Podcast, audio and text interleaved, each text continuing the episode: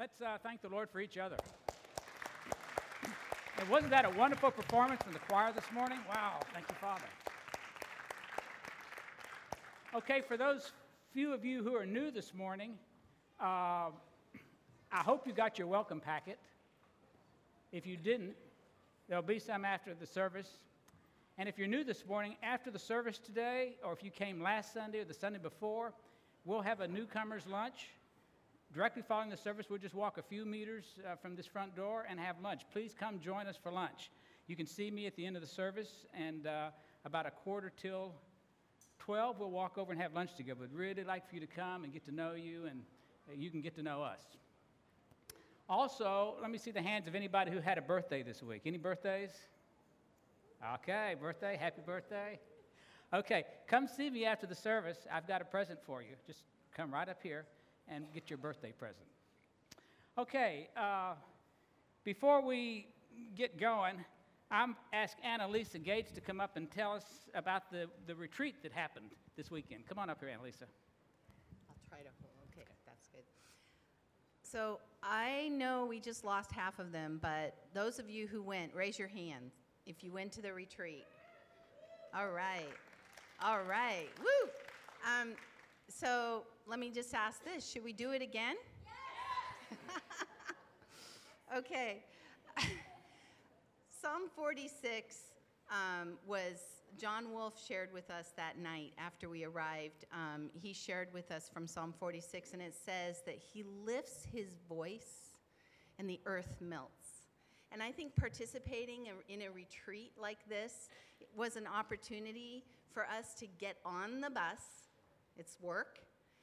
Get up, go on those winding roads into the mountains. There was traffic, um, and get there, and then experience the result of that, of getting on the bus. And that's what all of, he, he has a gift to give us. And that gift is so rich, and yet we have to get on the bus. And I appreciate all of you for participating. We had some wonderful worship. There was a hike that uh, Joanne led to the Great Wall, and um, she tried to kill everybody. Um, and we enjoyed a lot of fellowship. We enjoyed a crackling fire in the fireplace at night. Um, not allowed to during the day because smoke. but anyway, um, it was a wonderful, wonderful time, and 70 people went.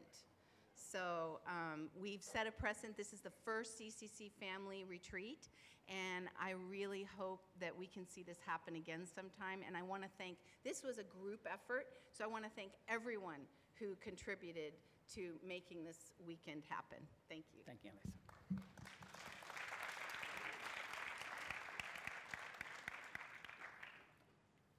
And Annalisa, we thank you for making so many things happen at that retreat.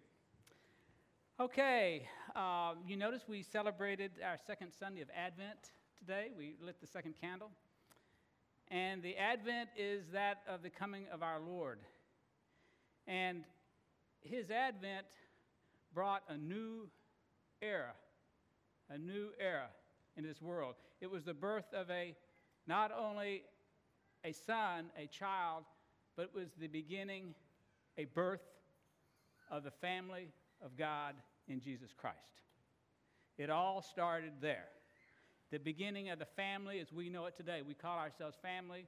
As Craig mentioned, all over the world already in New Zealand and Japan, people have been worshiping.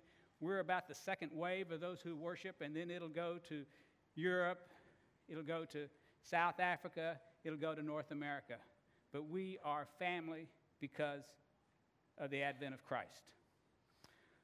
And as we talk about family, next week, next Sunday, Will and Susie Brown are going to come share with us as a couple about how we do family and how do you get along as a family and what family is all about. They're also in charge of family life, and they're also going to announce next Sunday a family seminar that will take place in February, sponsored here at CCC, that you as couples can attend. So we're really looking forward to having Will and Susie come share with us next week about family. So if you got friends that need to hear about family, please bring them with you next Sunday morning. Okay, as a segue into what they're going to be talking about next Sunday, I'd like to remind you what I personally believe is the most is the greatest command in Scripture, and that is to abide in me. Because to abide in me is to love Him with all of our heart, all of our soul, all of our strength, and all of our mind, and to have no other gods before me. But today I'd like to talk about what I believe is the greatest command in Scripture for husbands. The greatest command in Scripture for husbands. And that is Ephesians 5:25, husbands, love your wives as Christ loved the church. Husbands, love your wives as Christ loved the church. Did you hear that? Did you get that? Okay, so let's talk about how did Christ love the church? How did Christ love the church? Well, the first way he loved the church was by taking care of his own personal relationship with his heavenly Father. In him was no sin, in him dwelt deity. But when he came to earth, he set his deity aside. His every temptation was to call upon his deity, and he never did. And he lived on this earth as a man in dependence upon his Father. And the first step in loving his church, his bride, was loving his Father and obeying his Father. You know, you see in Scripture several times where it says Jesus went off and spent all night in prayer. What is that about? How many of you have gone off and spent all night in prayer? Men? You know, if if this guy who has no sinful flesh goes out and spends all night in prayer, what in the world do you think that's all about? Well, what it's all about is every day he was dealing with people with problems. You know, you think you might have problems at home with your wife and your children. He had problems with four or 5,000 people at a time. And he, in his mind, he was able to, to know what was going on in the lives of those around him. He needed to be filled, he needed to be full. When he got in front of man, he needed to be completely filled and overflowing with the love of his Father and fellowship with his Father. You know, it says in Scripture, Christ didn't give his heart to man because he knew what was in the heart of man. That didn't mean he was a pessimist, he was a realist. he knew that men were fragile, he knew that men would break, he knew that men could not be depended upon. Only two times in Scripture do we see Jesus ever ask anything from a man. Two times in Scripture. One, he asked this woman at the well for a drink of water. The second request, he asked his very best friends to just pray with him in his greatest hour of temptation.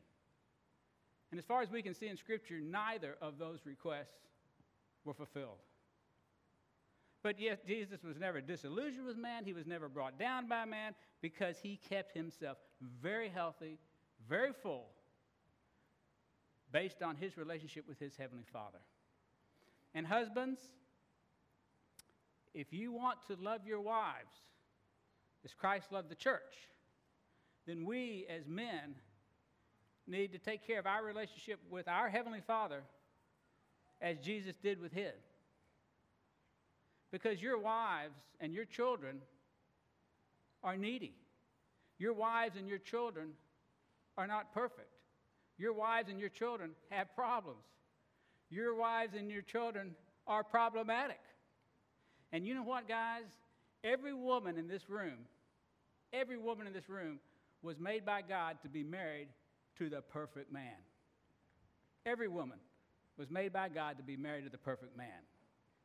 The problem is, species of perfect men no longer exist on the face of the earth. But that doesn't lower their expectations or their need. It's true. They expect it and they need it. They really need it. So how you doing, guys? Well, maybe some of you will stay up all night tonight with Jesus because they really need it. They really need it. And if you want to love your wife as Christ loved the church, you really need it. You really need more of Him. You need more of Him. You need Him loving her through you. So I'm going to talk about three ways Christ loved the church. He loved the church unconditionally. First, he loved the church unconditionally.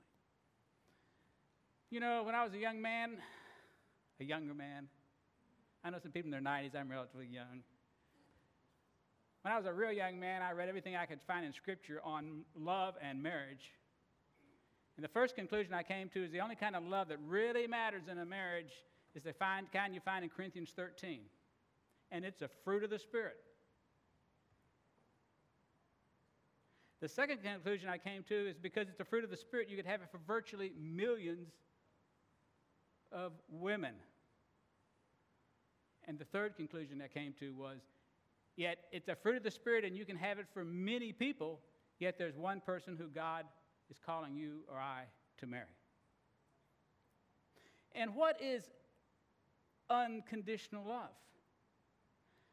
It's, it's not of this world. Conditional love is I love you because you're beautiful. I love you because you make me feel good. I love you because I feel secure with you. I love you because you listen to me. But there's, there's always a because. And if you don't, or I don't do one of those becauses, we find ourselves not feeling loved. And it puts one another on a performance basis. Unconditional love is the love that flows from our Father. There is no condition. I love you just the way you are. I love you in spite of yourself. I love to love you. I love you. There's nothing you can do to make me love you more. There's nothing you can do to make me love you less. I love you. so, 41 years ago, my father told me, put it on my heart to ask Kathy to marry me on our very first date and I had not spent time with her. I had not dated her. I didn't even know too much. Well, I knew a lot about her. I knew the fact that she was a wonderful believer. I knew she was a godly woman.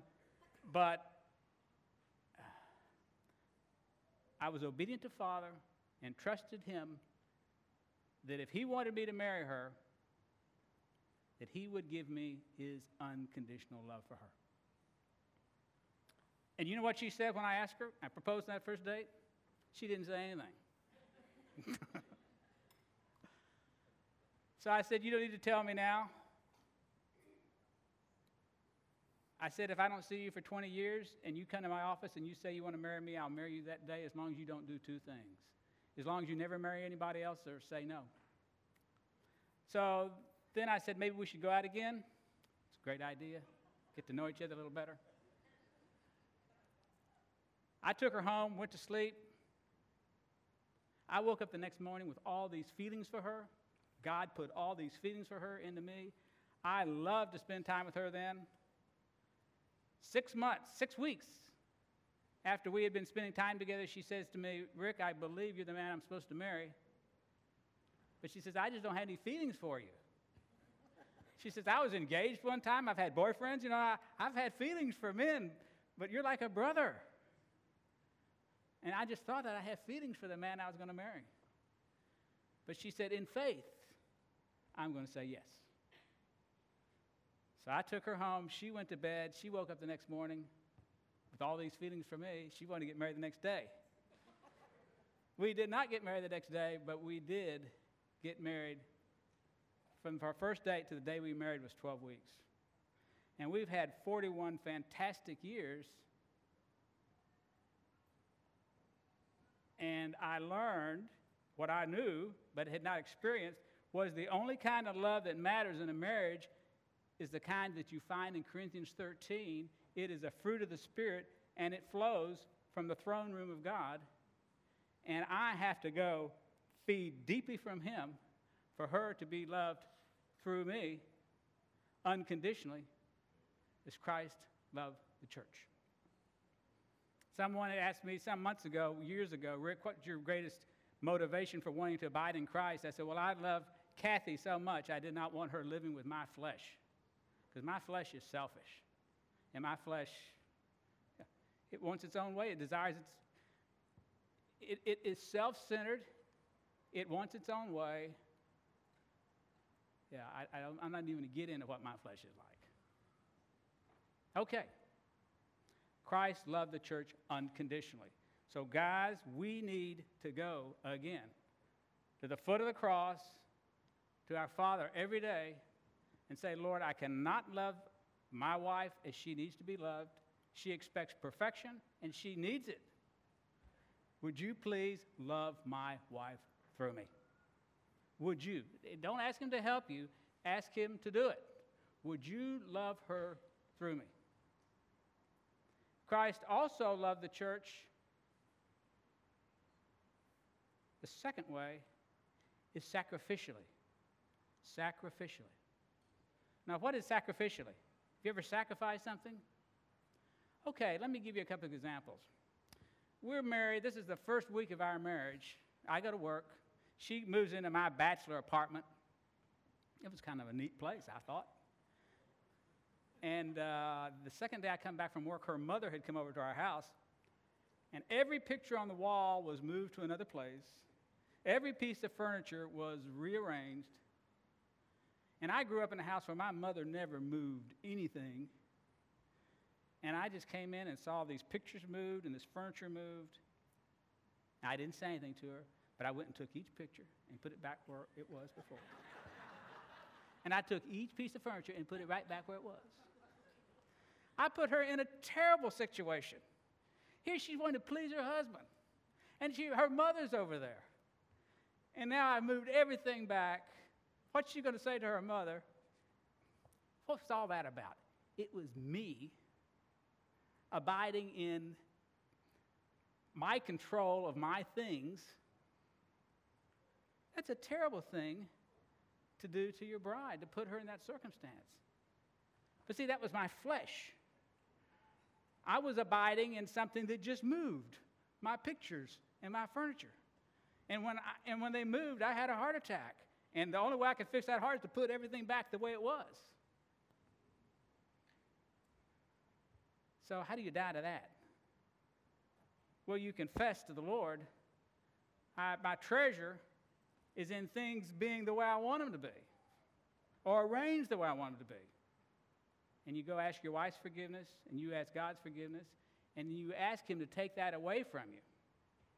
So the next time I come home and everything's moved, I don't have a heart attack. I say, honey, it's, thank you for caring for me so much you want to change things.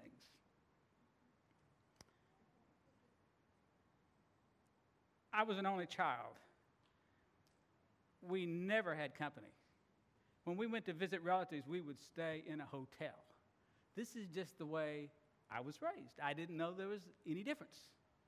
So we've been married about a year, and Kathy says to me, Oh, I got a letter from so and so, and she and her husband are going to come stay with us for a week. And my first response was, Doesn't he have a job? Doesn't he have a job? I didn't, I loved company, but I wanted company to leave at 10 o'clock at night. I had never had anybody spend the night in my house. What's that about? That's about me abiding in my privacy, ordering my own world. And when that's threatened by somebody to come and spend the night with us, I have a heart attack. My eyes go blind, my ears go deaf, my mind goes crazy.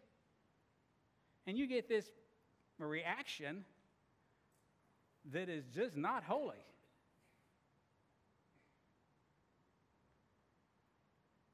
Okay, so let me tell you what happened. Praise the Lord, the people didn't come.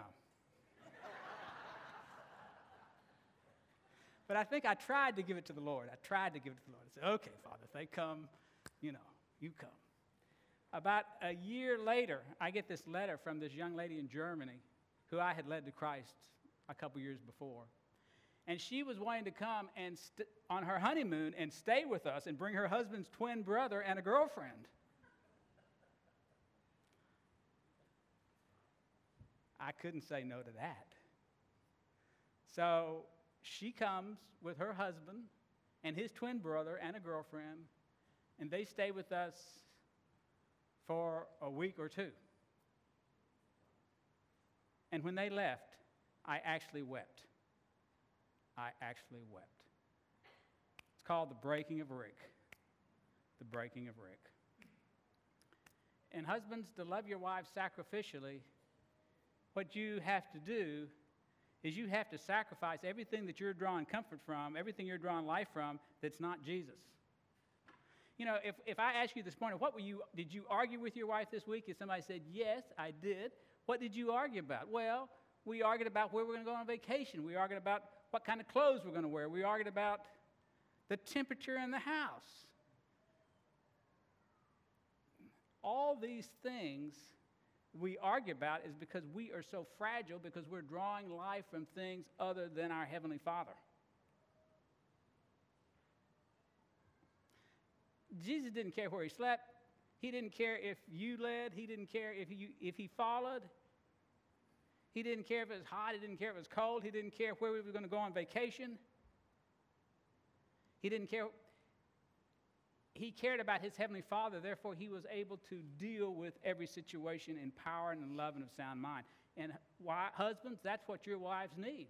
They, you know, when they when they do something, when they come in and arrange the furniture and you go crazy, when they invite somebody over that you without it, when you start going crazy, you know what that does? that makes them feel really insecure because they know what they do or what they don't do disturbs your peace. And when a wife sees her husband at disease, it really scares her because she has placed her life in your hands. This is a bicycle built for two. You're in front, you're driving, she's in back. You're going 100 miles an hour. If she sees you start looking sideways and doing things, it's going to scare her to death. She's going to grab you even tighter and she's going to start yelling in your ear, this way, that way, this way. And then you say, don't bother me. I'm going crazy. And then she, she's even more scared now because she knows you're scared. Guys, you and I need to spend time alone with Jesus. Time alone with Jesus. Confessing that we are abiding in a bunch of little things that are the very things that cause discord between ourselves and our brides. Okay, we're running a little short on time. So, the third way Christ loved the church is aggressively.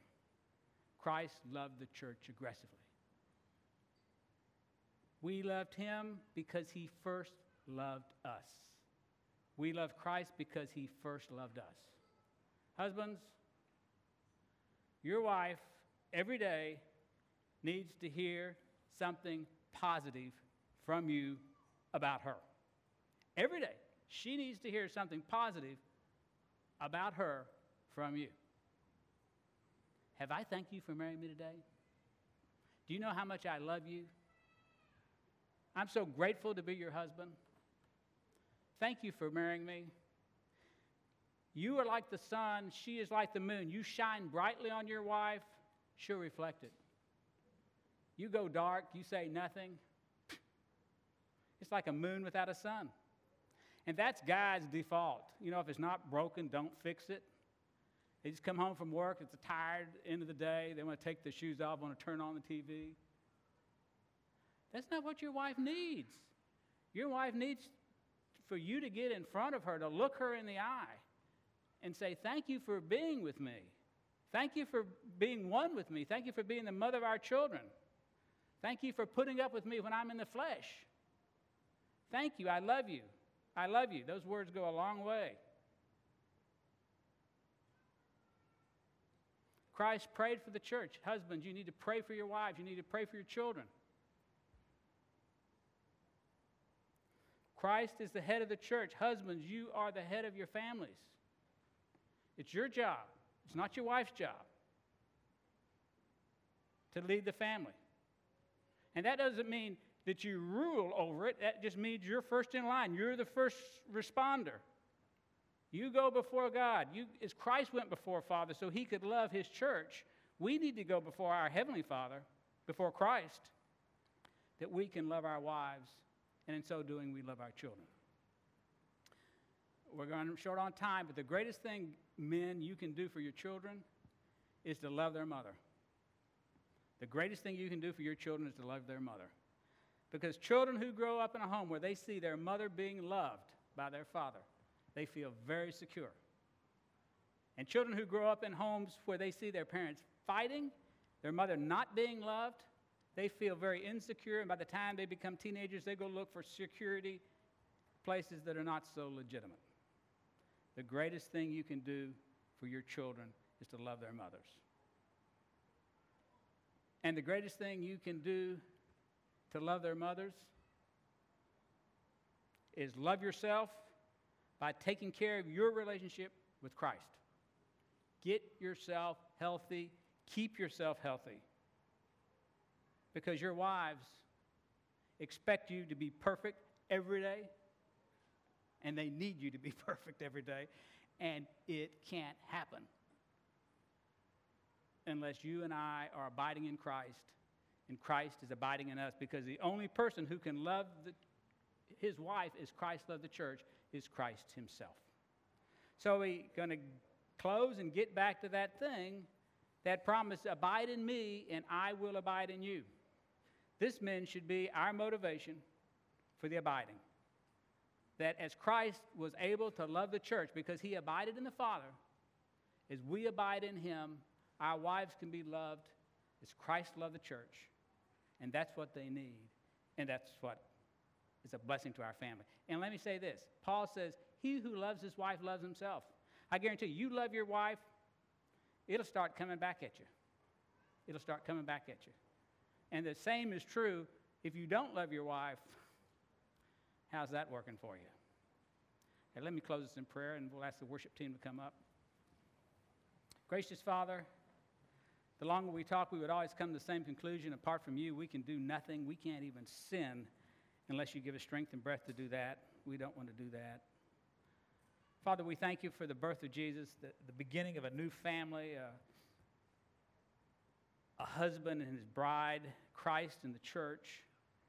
And Father, for us as husbands, you've, you've entrusted us with, with a bride and given us the same commission, the same calling to, to love them as, as you have loved your church. And we confess we cannot love them that way, but we confess they need to be loved that way. So, Lord Jesus, as husbands, we ask that you would give us the grace to, to repent of abiding in ourselves and our own resources and our own abilities and turn to you.